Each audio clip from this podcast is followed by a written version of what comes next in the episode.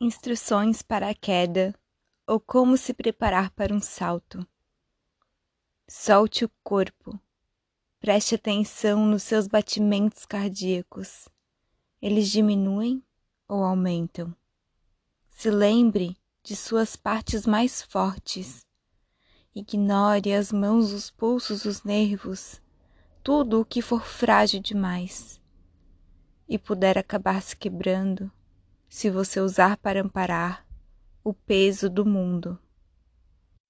Nunca duvide da gravidade nem do desejo.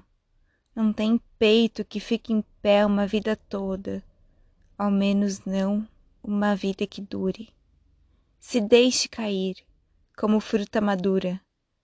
Alguém há de aproveitar o sumo. Que seja então você. Poema de Thaís Campolina, no livro Eu Investigo Qualquer Coisa Sem Registro.